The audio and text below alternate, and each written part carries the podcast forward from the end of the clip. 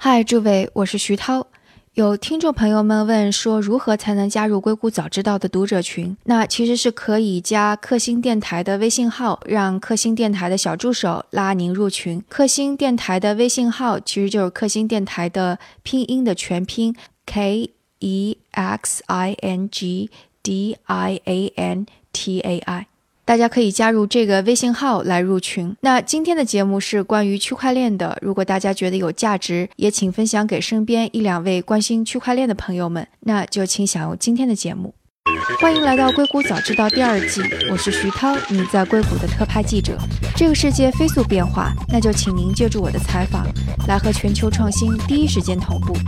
今天我们的关键词是那些开始在区块链上有所行动的美国科技巨头。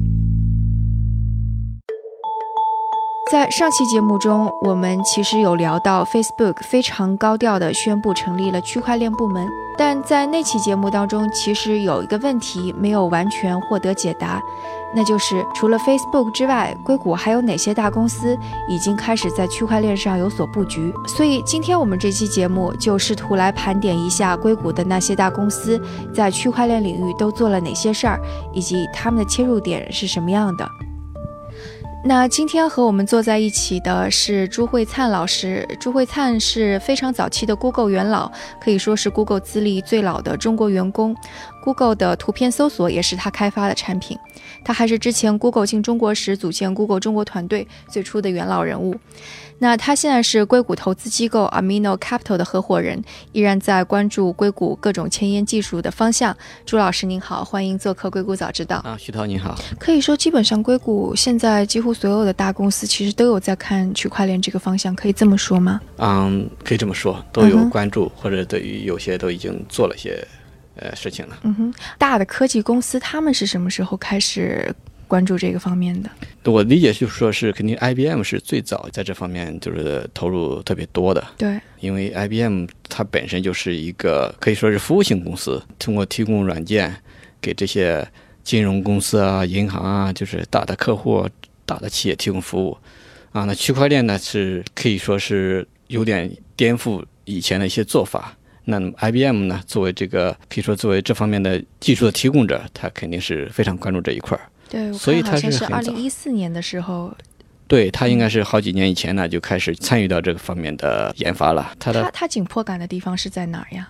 我觉得他当然现在的很多这个数据库啊，这个银行之间的软件其实都是他来提供的。嗯，那如果这个真正区块链技术起来了，把他这一套全部替掉，那么他这个他的客户肯定也会流失嘛。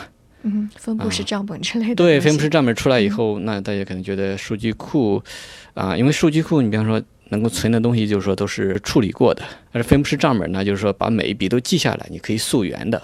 嗯哼。啊，这两者呢，如果能够结合起来，既可以就是说让你及时的知道你账号里有多少钱，也可以让你知道，这就及时及时知道你账号里有多少钱，这其实是一个数据库。但是呢，你这个钱是怎么？为什么你有这么多钱？这是要通过一个账本来记啊，区块链就可以作为这样一个分布式账本，就可以记录这每一笔交易。那如果把这两个结合起来，那就当然就可以给提用户提或者给他的用户，就是那些银行啊，当然提供更好的跟跟踪嘛，也可以促进银行之间的交易的查对。嗯，IBM 现在在做哪些事情呢？关于区块链？IBM 当然，它现在，但是它的做的主要一个东西叫做 Hyperledger 呃 Fabric，哎，这是它做的一个 Open Source 的开源的一个啊，基于 Linux Foundation 的这样一个一个开开源系统。但是呢，这个主要的贡献人还是 IBM，主要的组织者、发动者都是 IBM。这是什么东西？这个啊，这个就是 Blockchain 的这个企业版，或者说是一个联盟链。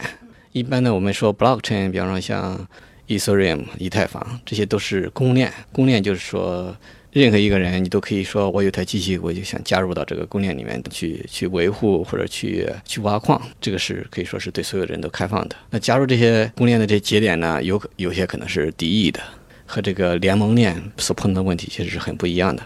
这个联盟链的意思就是说，这些银行之间相互做交易，那么他们呢就可以呃联合起来，就维护这样一个区块链。这个区块链的加入呢是有是要经过批准的，并不是说任何一个人我有台机器我就可以加进去。嗯，但这个就跟区块链本来的那种什么啊去中心化、自由主义是有点相违背的，对不对？我觉得，但是去中心化，但是是一个另外一个，就是说它这个数据不可篡改性。那这个数据不可篡改啊、是不是一定跟自由主义连在一起？其实两者并不是说这个一定要结合在一起的。嗯哼，IBM 之后第二个起步比较快的是哪家公司呢？起步比较快的，就是或者说从你其中已经获益的，当然像像 NVIDIA，当然是可能是可能从里面挣钱比较多的，因为挖矿嘛挖矿，？OK，像像以以太坊的挖矿呢，基本上都是用 GPU。对对对，那这 GPU 就是大家买的都是从，大部分都是从那个啊 NVIDIA 来买的。当然，Intel 本身也会也有这些这样的一些，Intel 的你说的也是跟挖矿相关吗？还是他做了其他的？对它跟挖矿相关，但同时呢，它也在这个加密技术上也做了很多工作。你是说硬件还是软件方面？啊、应该说两种都有吧。啊、当然，Intel 主要是它 CPU 了。啊，他卖一些加密的 CPU，提供的叫做 SGX 这样一个技术。你的程序在里面执行的过程中呢，是不会被其他的程序来影响，或者说其他程序看不到这个程序的一些数据和指令，这样就能保证整个操作都是完全加密的，是区块链这边非常重要的一个一个环节吧。为什么呀？我们知道，是我们今天说区块链，它并没有真正的加密性。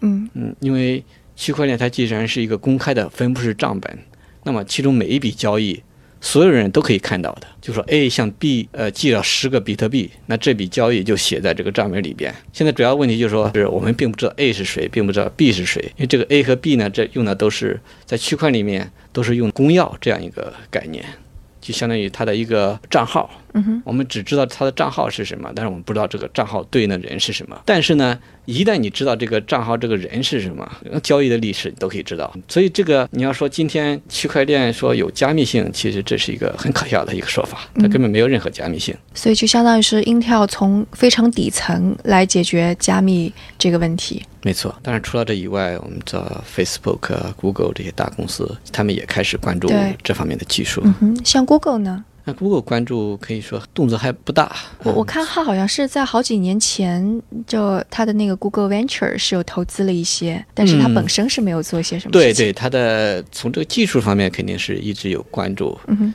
啊，就是投资当然是一个你是一种说投着看着的这样一个啊态度吧。那真正说要做起来啊，自己去研发这方面的技术，然后把它应用起来，这方面如果动作还不大。嗯，按照 Google 的做法，就是一旦他们开始做了，而且有有些成就，就一定会有开源的项目公开给大家的，这是一 Google 一贯的做法，对不对？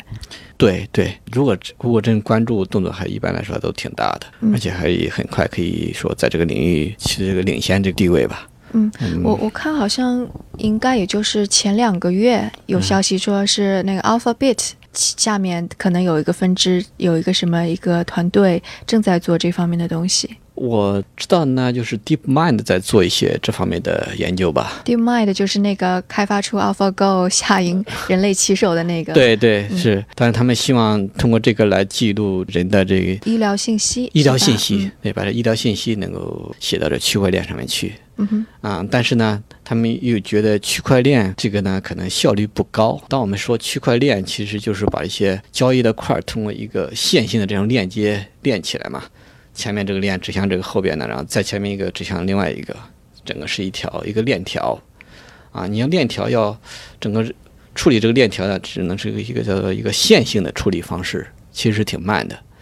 那么 DeepMind 他们一个想法就是说，把它做成一个树的形式。我以为 DeepMind 它就只是做 AI 呢，这个跟嗯 AI 有什么关系吗？嗯，的这个和 AI 的关系不是那么大，但嗯是他们可能也有一些也 team 在尝试一些新的新的方向、新的领域吧。这边 Google Cloud team 可能也在也比较关注就 Google 提供语音服务的那边对他们希望把这个。即使就即使自己不用，我觉得现在区块链这块，因为它技术还是就区块链现在呢，它的效率还不够好，嗯，肯定没法支持 Google 现有的业务。那么 Google 不可能说把它的搜索啊，或者 Gmail 啊，或者其他的一些业务转到这个区块链上面来。但是呢，他希望通过这个它的云平台，先把这个区块链做一个服务来推出来。嗯，当你说作为一个服务推出来是什么意思呢？嗯，就是说它提供这些 software software package 吧，这些封装好的，那如果你想在如果这个云上部署一个区块链，嗯，那么它这个工具可以让你很快的部署起来。嗯啊，这样一些也许一些小公司就想可以先试起来。嗯，其实这个就跟那个 AWS 最近宣布的说也会有 blockchain 的什么 examples 的那种，其实是一样的，对不对？啊，没错，没错，Templates 好像是对，它跟 Consen Consensus 嗯哼啊，对合作嗯来提供这样一个应该是 blockchain as a service。嗯 Consensus 这家公司是本来是做什么的呢？Consensus 这家公司，应该它的创始人就是 Ethereum 的一个 co-founder 吧。嗯、以太以太坊的，嗯，Consensus 所做的事情就是给这个以太坊提供一些工具，同时把以太坊变成一个企业的版本，跟 Hyperledger 这种有点可以说有点竞争关系吧，有点类似。所以，就如果说 Google 和 AWS 他们提供那个这种 blockchain 的 service，提供这些 service 跟以太坊有什么关系呢？因为我现在知道很多的应用程序全都是在以太坊上的。比方说，一个小公司，他想试试验一些呃基于区块链技术来做一些开发，那他可能想先在这样一个私链上去试一试啊、因为你往公链上写的东西一下子就公开了，也不一定是一个好事。所以你说的私链就相当于是 Google 或者 Amazon 他们提供那个服务上面嘛？对对，比方说今天很多人要做的话，都是说我在我自己的电脑上打一个区块链这样一个呃这样一个服务，然后把我写的程序在上面跑一跑，很多人可能都会这样去做。嗯啊，那么但是那个呢量就不够大，因为我在我一个个电脑上跑的，肯定可在十个电脑上跑，看到的规模、看到的效果、判断看到可能发生的问题，那显然是不一样的。Google 和 AWS 就提供这样一个服务，说我可以提供很好的接口、很好的命令、很好的操作，让你可以很快的在我这个平台上拉起一个有十个节点的区块链，这样你就可以试验你的技术了。所以其实可以说是在短期的竞争，呃短短期内，Google 和 AWS 在区块链上的竞争，就是在关于这个服务的竞争了。对对，这块儿可能就是刚开始先部署起来，因为他我觉得他们也是都在也在看嘛，就是试一试看一看啊。如果这方面真能起来，那他可能会投入更多的技术，说更多的资资源去开发一些去或者说去呃改进其中的一些问题吧。Amazon 是不是在物流方面应该也会有感兴趣？你说的是有挺挺有道理的，我觉得它对 Amazon 来说，这应该是一个呃切入点啊。但是这个可能也，其实他们在做，现在也是秘密吧，也并没有对外界有什么发布。嗯。然后另外一家公司就是苹果，它唯一的一个消息好像就是去年十二月的时候提交了一个跟区块链相关的专利。对，我觉得苹果可能当然是一个保密性更强、对 做得更好的一家公司，得等它真正做了起来，或者真正做到某种程度了，外界才有可能知道。那个专利您看了吗？一些嗯消息，一些信息。对，我专利我大概看了一下，感觉并不是说真正提高区块链技术的，感觉它是通过区块链不可篡改性这个特性呢，用它来存储一些交易的时间戳的，提供多方验证吧。就它有些数据可能说它在某个地方已经存了以以某种方式存在。同时呢，又把它存到这个区块链上面去，这里有一种交叉验证这样一个作用吧。嗯，对苹果而言，为什么这个时间戳啊、交叉验证这个这么重要？是可以运用到它的哪个方面呢？业务当中？我的感觉就是说，他们其实是说有这个想法，但是它具体有没有什么应用呢，还不太清楚。比方说，Google 也也有申请了一个跟区块链相关的专利，就是说还有一个平行的一个链，这个链呢就是交叉，它们两个之间有个交叉的这个哈希值的验证。呃，就像是说你你有一把钥一一把锁把这个门锁上了，我再加一把锁，那是不是可以把这个门锁得更更更牢固啊？那 Google 那个专利就是就是这样一个意思，我用两个链。它们互相指、互相存哈希值，就可以双重保证说这个数据没有被改掉。具体说这个这个专利对 Google 有多大用呢？其实可能也没有多大多少用。大家觉得这个可以申请专利，那就先申请了再说，其实它有一种保护性嘛。因为我们知道将来这个公将来公司之间打官司，其实就是靠这个 专利来作为这个，甚至互换专利啊或者什么，就是靠专利来来来保护自己的。你不一定说去告别人，但是如果真正被告了，你可以拿专利，可以反告，或者说通过交换专利来来和解。对我看到还有一个新闻关于 Apple 哈，是说 Apple 会跟 Ripple 进行合作，但我怎么看都觉得那是个假新闻，说可能会把那个 Ripple 的技术放到 Apple Pay 里面去。哈，我感觉这个太早了。这个对，啊这这个是我不觉得是是可能的，嗯，所以这个就肯定是个假新闻。我相信是的。嗯哼，那那 Facebook 呢？Facebook 是在上上上周的时候刚宣布了一轮大的调整，然后会有一个非常高 level 的 blockchain 的这样的一个部门。对对，有 David Marks 原来是 Messenger 的头来立的这样一个部门儿，这说明这个 Facebook 其实对这一块儿非常重视。它的重视有可能是因为这个最近 Telegram 的发币融资非常火，可能跟这件事有很大关系。也跟会跟他们那个数据给给那个 Cambridge Analytic 对，会跟这个有关系吗？嗯，应该说也可能也会有一定关系吧。嗯，不过就是当当你说是那个 Messenger 原来的 leader 那个嗯 David Marcus，、可能就会让人更加想到更多是跟 Telegram 相关。没错，没错，这是我的第一个反应了。就是 Telegram 这个，当然现在也是可以也挺火的，也有非常多的用户。现在号称有多少？有可能有两亿多用户吧，所以还是挺火的。Telegram 其实它最初吸引用户的地方就是说它是加密的，对，它是端对端加密的，嗯两个用户之间的数据从离开你手机一直到第一个用户上全是加密的。即使即使在服务器端有存储，那存储的也都是加密的数据。这个加密的数据，Telegram 号称它自己也没法解开的。所以对于 Facebook 而言，它要做成像 Telegram 那样子可行吗？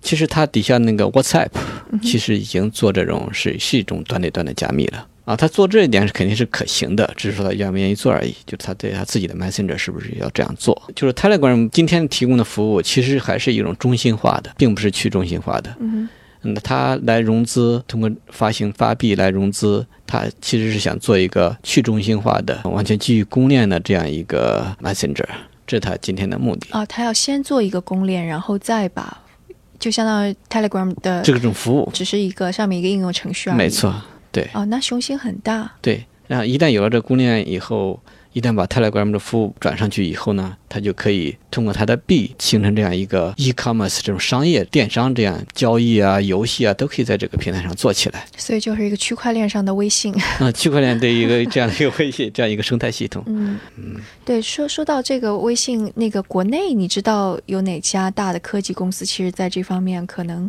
跑得比较快的吗？国内当然把这个 ICO 把很多这个交易所都是都变成禁掉了。那么我想这些公司在去在这方面投入，可能还都非常谨慎吧。当然，国内也说，政府也说，那区块链这个技术本身是合法的，嗯嗯，但是呢，具体因为区块链基本上现在的研究都会跟这个发币都连到一起，这公司的去研究呢，可能也比较谨慎吧。啊，对，提到这个发币，应该说跟这个联盟链和公链的另外一个区别就是说，公联盟链是不发币的。所以其实是可以做到，就是光是发展区块链技术，但是不发币。对对，其实是可以做的。好，那今天非常感谢朱老师给我们分享那个硅谷各个大的科技公司在区块链上的各种动向，非常感谢。啊，谢谢谢谢。好，那今天的节目就到这里。如果有什么想法或者评论，请给我们留言，或者在读者群中进行讨论。加入读者群的方法是添加克星电台的微信号，由克星电台小助手拉您入群。微信号是克星电台的拼音全拼 K E X I N G D I A N T A I。如果觉得节目对您有启发，也请转发给您一两位朋友们，让他们也听到这档节目。或者在您所使用的音频平台上给我们点赞、打星，这些都能帮助更多用户收听到我们。那我们下次节目再见。